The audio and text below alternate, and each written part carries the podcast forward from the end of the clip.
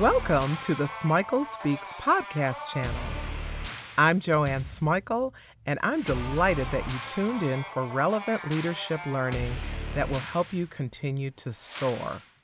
Enjoy this episode.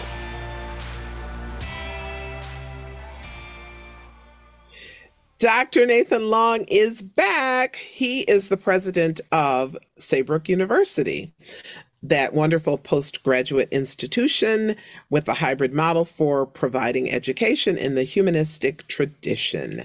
Thanks for coming back, Nathan Long. Oh, my pleasure, Dr. Smikle. Good to be here. So, I want you to do just a really quick review for people who are tuning in for the first time on what is meant by a humanistic education. You talked about it last time, but I think it's worth recapping in a little nutshell. Sure, sure. So if you want the full skinny, go to that previous episode. But basically, thank you. You got it. and check out all the episodes on Smikle Speaks because they are very good. You'll get a lot of wisdom. Um, thank you human- for the plug. I, I do my best. I do my best. Um, the humanistic uh, principles or ethos, uh, essentially, the philosophy undergirding Saybrook is this: we work in partnership with students in partnership with communities and organizations to help them actualize their greatest potential. And what that means is that instead of coming in and saying, here's what we're going to do to you, how can we help? That's the nut of it. That is the basic gist of it. And in becoming a humanistic leader, uh, you're coming in with a sense of care, concern, and also a sense of intellectual curiosity, passion, and courage to support uh, making positive social change, whether it's in the therapy room, the classroom, or the community. Thank you. Thank you. You talk a lot, or we talk a lot about a just, inclusive, sustainable world at Saybrook. Yeah. And it sounds so good. Oh my goodness, just, inclusive, sustainable world. But what does it mean in practical terms and in actionable terms to the average person? Wow, that's a that's a big question, Joanne. I could go on for hours, and I think we only have a few minutes, so I'll uh, I'll be uh, brief or as concise as I can be. It's aspirational.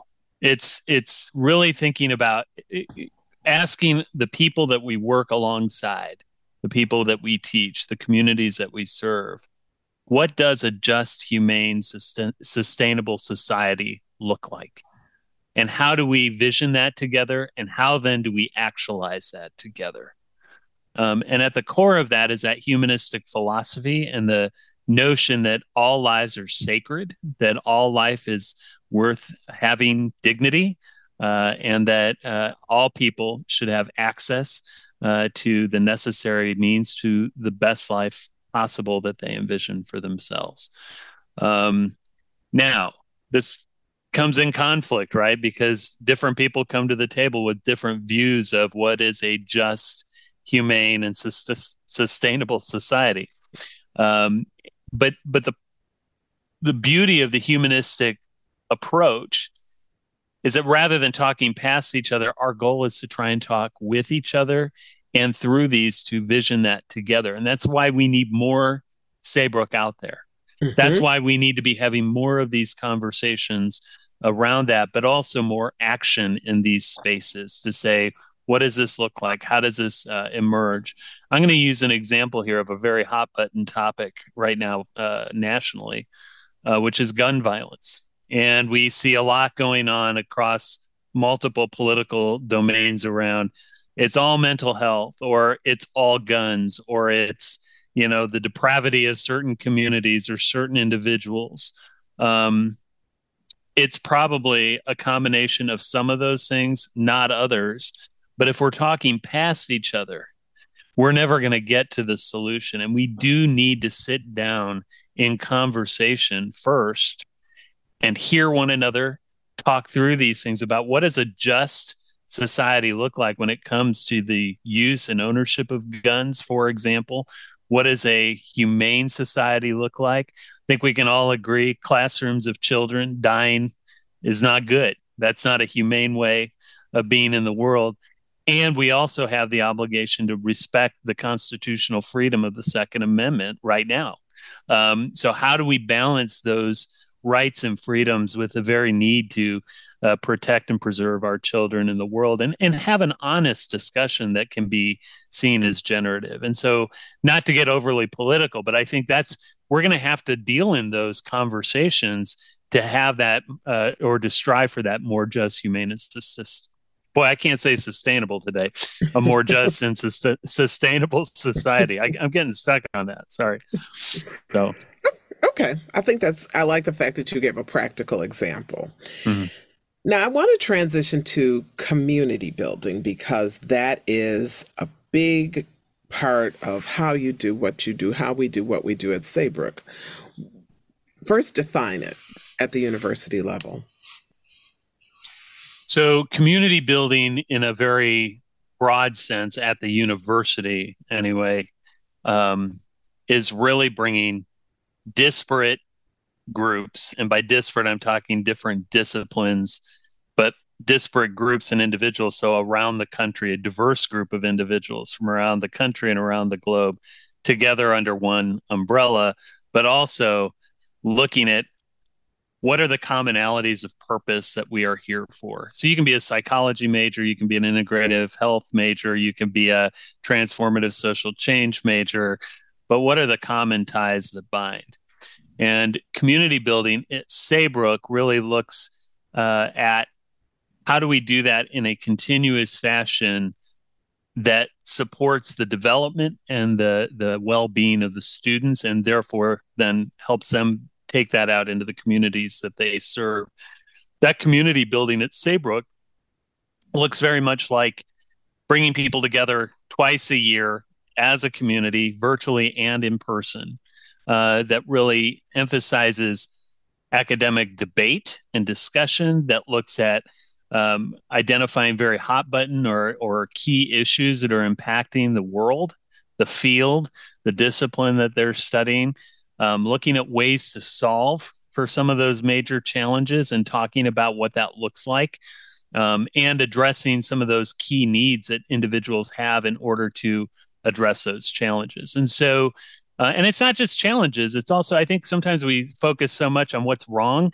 There's also a lot that's gone well in the world, and how do yes. we add to it, right? Yes. Um, yes. And I think we need to also honor the fact that there's so much good and and you're you're a prime example of someone who's out there now doing uh, consulting work with with your graduate degree that's changing uh, the way companies think about it but you're also helping them build on the positive work that they've done right mm-hmm. so it's not just coming in with a wrecking ball and saying this stinks this is bad you're saying here's what we can do to really elevate and take you to the next level right which i think is a beautiful way of looking at the world I think so it's I think, an important way. Yeah, yeah, yeah, yeah. Because otherwise, it, you know, life is all just kind of all about the challenge and not, not about right. any of.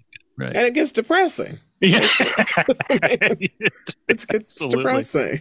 You love music, so you know the Macy Gray song, There's Beauty in the World. Oh, so yeah. much be- yeah, that, that, there's beauty in the world. And there the community is. building needs to to look at the beauty in the world.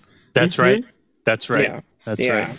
So your students come from all over the world. How does that fit into this idea of community building? Well, I think when we talk about having a global presence, having students from different countries, and this would be true, eh, you know, when I was in graduate school, the people I learned from most were the students I knew from India, Southeast Asia, and the African continent.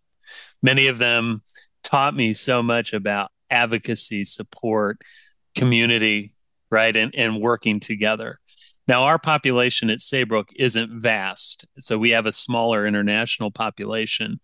Um, but those students have have broadened the minds of American students who often get caught up in just the and it, again, uh, our realities are all our perceived reality, right? But mm-hmm. when you open that door just a little bit more in your mind and you say, oh, in Italy, these things are quite real. For example, uh, we have a student who's really de- deepening her work uh, or their work into transgender uh, topics in Italy. and trying to understand and unpack how that kind of interfaces with a very Catholic country, with a very conservative religious ethos, um, while also balancing the need for that social cohesion and what that all looks like. It's very fascinating. When they're talking about it, you're going, huh, I never thought about that from that vantage point before. Mm-hmm. Mm-hmm. Um, it it really does open doors and i think opens minds and i think uh, the the that's the power of that global presence in a university whether it's on ground or online uh, in how we do that and i would also say that when we look at america proper the regional differentiations help us to really rethink and maybe reframe some of our own biases, our own approaches to how we uh, learn, teach, and practice in whatever field that we're going into. Um, you know, there are a lot of different things happening in Florida right now, um, for example, and in California, two very different states politically, socially, um, and having a lot of students in Florida and a lot of students in California having that mutuality of dialogue and discourse and talking through a lot of the interesting framing has been fascinating and I think important and eye opening for our students and, and really building that empathy. Um, and that's part of community building. I think creating, understanding difference, similarity, and then looking at how we can move together. Mm-hmm. And creating common ground. That's right. Yeah, that's I right. think creating common ground is really important. You know, I'll, confession Many people come to graduate school just to get a graduate education, and that was why I went to graduate school. That was my initial intent uh, when I started working on my doctorate. I wasn't concerned about community, I was concerned about completion. I wanted to get PH done. done. So, what does your faculty do to reach students or potential students who aren't necessarily concerned with the world community or building a world community? How do you get them to, I don't want to say change their attitudes. Yes, I do. How do you want to get them, how do you work to get them to change their attitudes about that? Well, I think one thing we've been really working on over the last three or four years, because I agree with you, um, we're not looking to just issue doctorates and master's degrees. You know, um, I'm with you. I went to graduate school probably not with the best of like intention. I I wanted the doctorate and I like okay, I need to get this to get that. And listen, that's a motivation for everyone who goes, right? There is a, a, a, core objective for our students to say, you're not just going to graduate school solely to expand your mind. That's a big part of it. Um, you're going to expand your skill set so that you can have a better job, better opportunities afforded to you, right? That's great in that mix, making positive change in your organization and community that is meaningful to the people you work and live and teach alongside should be foundational or fundamental to the work that you do that we do. And so over the last couple three years what we've been really working on and homing in on is this idea of onboarding students into the Saybrook way right? So it really looks at what is that humanistic essence. Why it why why is it that you chose here? Most of our students come to Saybrook because of our mission, but really educating our students on what it means, and that's also true for our staff and faculty. We're creating more onboarding uh, opportunities that not just like general employee onboarding around you know various HR policies and stuff, but what it means to be at Saybrook and why it's a differentiator from other universities.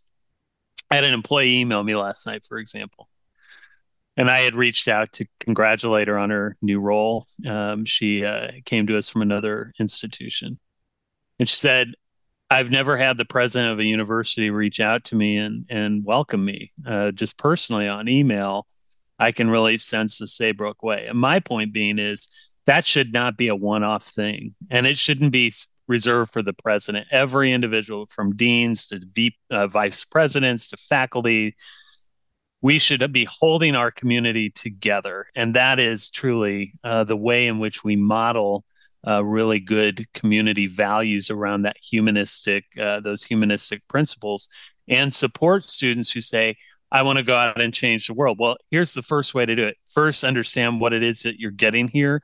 Second, we're going to hold you in that space and we're going to really welcome you here and also support you in that journey. You have responsibilities to get that done too. And third, as you go forward, understand that that dream of a PhD, the P- getting PhD done. I love that, Joanne. I, I, think you were the first one to throw that at me at one, at one point. Um, is important for you personally, but think about this more globally about how it will impact your community, your organization, your family, those around you. This is a, I had a, a, a colleague uh, of mine who said that the doctorate, uh, achieving a doctorate, is a community event. It's not an individual event alone. That is the truth. It that is. is. the truth because there is no way you get through a, a, a PhD program without a community. I right. could not have done it without the support of my sisters, my friends, uh, the faculty. I had phenomenal faculty at Fielding. Um, I, you know, those were some lifelong relationships. Yeah. So it is community on so many different levels. So, so, Amen. so many. So, what are some of the ripple effects of community building, particularly the Saybrook community? So, you, you know, in our previous podcast, we talked about um, some of the the great things that are being done out in the world, and I would just point to the ripple effects should be seen in the fruits of our labor, right? What is happening in integrative medicine and health sciences, for example, expanding the continuum of care uh, to not shun traditional healthcare, but to look at it in partnership with and expand the options available to patients, as an example. To create partnerships with those you're working with in, as a consultant or as a therapist to say, here is how we build that reality together.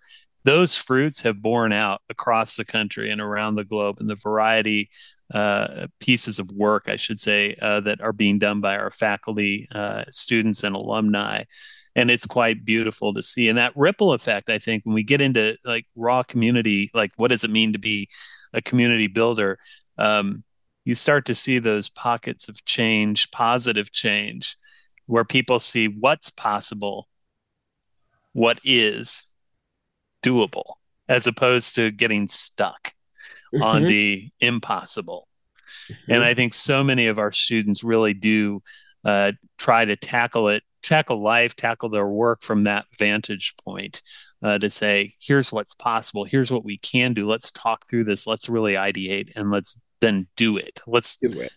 so yeah. let's stop talking about it. Now let's do yeah, it. Yeah, yeah. The doing is so important, and so, one of the things I get frustrated with with researchers is okay it was good that you studied it but what are you going to do with what you learned mm-hmm. like what are you going to do with the the fruit of your research you just looking at it um, so yeah. So I want to wrap up and I want to ask you is there anything else you want to share about community building and how people can do it just in life?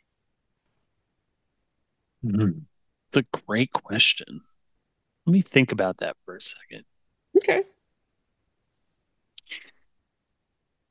So I think in terms of how we can do it in life, um, I think the first step, I get, boy, it's, I'm going to sound like a broken record here, but I think it's really important. Um, I think we have to come to community building with a sense of intellectual and general curiosity. What are we looking to do together? How can we do this in a way that's going to honor each other? And how are we going to do this that will make, you know, whatever it is we're going to do together how will it elevate us as a, a group a community uh, our world right? And i know we're talking anything from being a community a small community that's just doing stuff together or to advancing positive social change. But that intellectual and general curiosity i think rather than coming at it from a point of view of of just this is what we're going to do but saying, hey, what can we do together? How can we do this together is powerful. I think also community building requires, again, a great deal of empathy, care, concern for the other. And I think we get lost sometimes in trying to talk past each other. if we're in dialogue with each other and really talking with, not at, we're going to have a much better experience and engagement. We may not always agree on the issues, the outcomes, uh, or the means, but we may get to some commonality of outcomes that I think is important, especially as we look at all the the wicked issues that are out there right now across our country. Um, and if we come at it with a sense of intellectual and general curiosity, if we come at it from empathy, care, and concern, um, and and a respect for the well-being and dignity of the other, mm-hmm. there's a lot mm-hmm. more that can be done. Um, you know, and I, I, I often think, you know, we, we, we have gotten ourselves into a rut where ridicule seems to almost be the name of the game as of late, right? And yeah, there there may be a lot to ridicule in terms of, of crazy actions or behaviors, but we're not going to change people people's minds uh, or hearts if we're not in dialogue and and really trying to understand the other. And and sometimes we'll reach an those are the last things that we need to be engaging in. I like that. That's interesting. So, Nathan, Saybrook is a nonprofit university, right? That's absolutely right. Nonprofit, so, private, regionally accredited. I like that. a listener who wants to support the integrative medicine work or who wants to support the transformative social justice program or who just wants to support the scholarships that Saybrook gives. How do they do that? It is super easy. Go to saybrook.edu slash giving or just type in Saybrook University Give and you'll be taken right to our website. We hopefully maybe can post a link in our uh, in your show notes, or as one comedian says on our podcast, notes, um, and uh, put that in there. Um, and it's really as easy as putting your credit card into our uh, very secure uh, link or um, into our secure website. I would say the the main thing to think about when you're giving to an organization, a university like Saybrook, is um, think about the legacy that you want to leave on the world. Um, we've got so many uh, powerful ways to give and reasons to give. Um, but the most powerful way is to support students and their journey at Saybrook University through scholarships. Uh, many of our students come uh, as second and third career professionals, have a lot of already accumulated debt. Uh, they've got families, they've got all sort, you know, working one, two jobs sometimes, and still doing fabulous work. Anything that you can consider and giving to Saybrook will help elevate those students to achieving their dream and our dream of a more uh, just, humane, and sustainable world. Boy, that sustainability piece keeps getting me. Um, and so I think that is uh, those are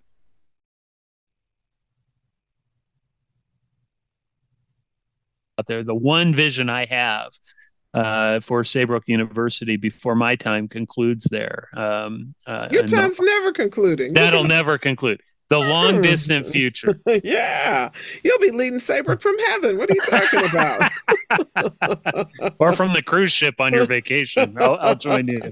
Um, uh, I think we have to look at, at higher education um, nowadays as not just, um, uh, you're right, it's a commodity, and, and what you pay into it, you get out of it, and what you put into it, you get out of it. I also want to look at the opportunity of providing a greatly reduced uh, cost to students um, so that they can get out there and do the work that they need to do. Clearly, we are a tuition driven institution. We can't pay our faculty and staff without the tuition that we charge. But if we could have a, uh, my dream is one day to make Saybrook tuition free. Um, for any student that qualifies and is engaged uh, with the work that we want to do. Um, and that comes with a lot of high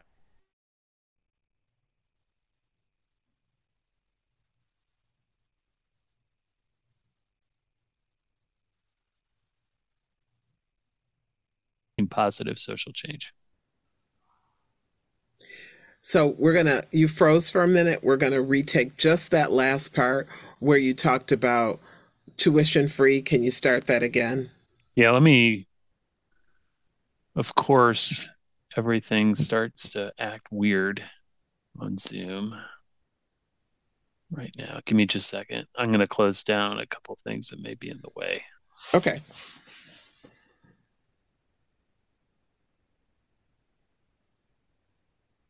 So Dan, maybe so this will be where we cut where he says my dream is to be a tuition free. Okay. Mm-hmm. You ready? Mm-hmm. Just start that part. My dream is to be a tuition free.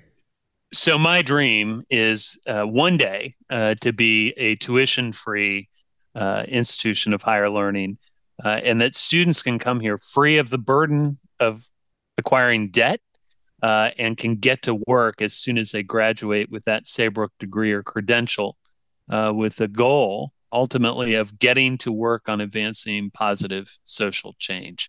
And so, Joanne, I'm hoping that in your audience or the audiences that uh, you begin to acquire over the years, uh, that someone will hear this and say, I want to be part of that vision that mission at Saybrook University. Yes, and they can direct their gifts to specific scholarships, which I love.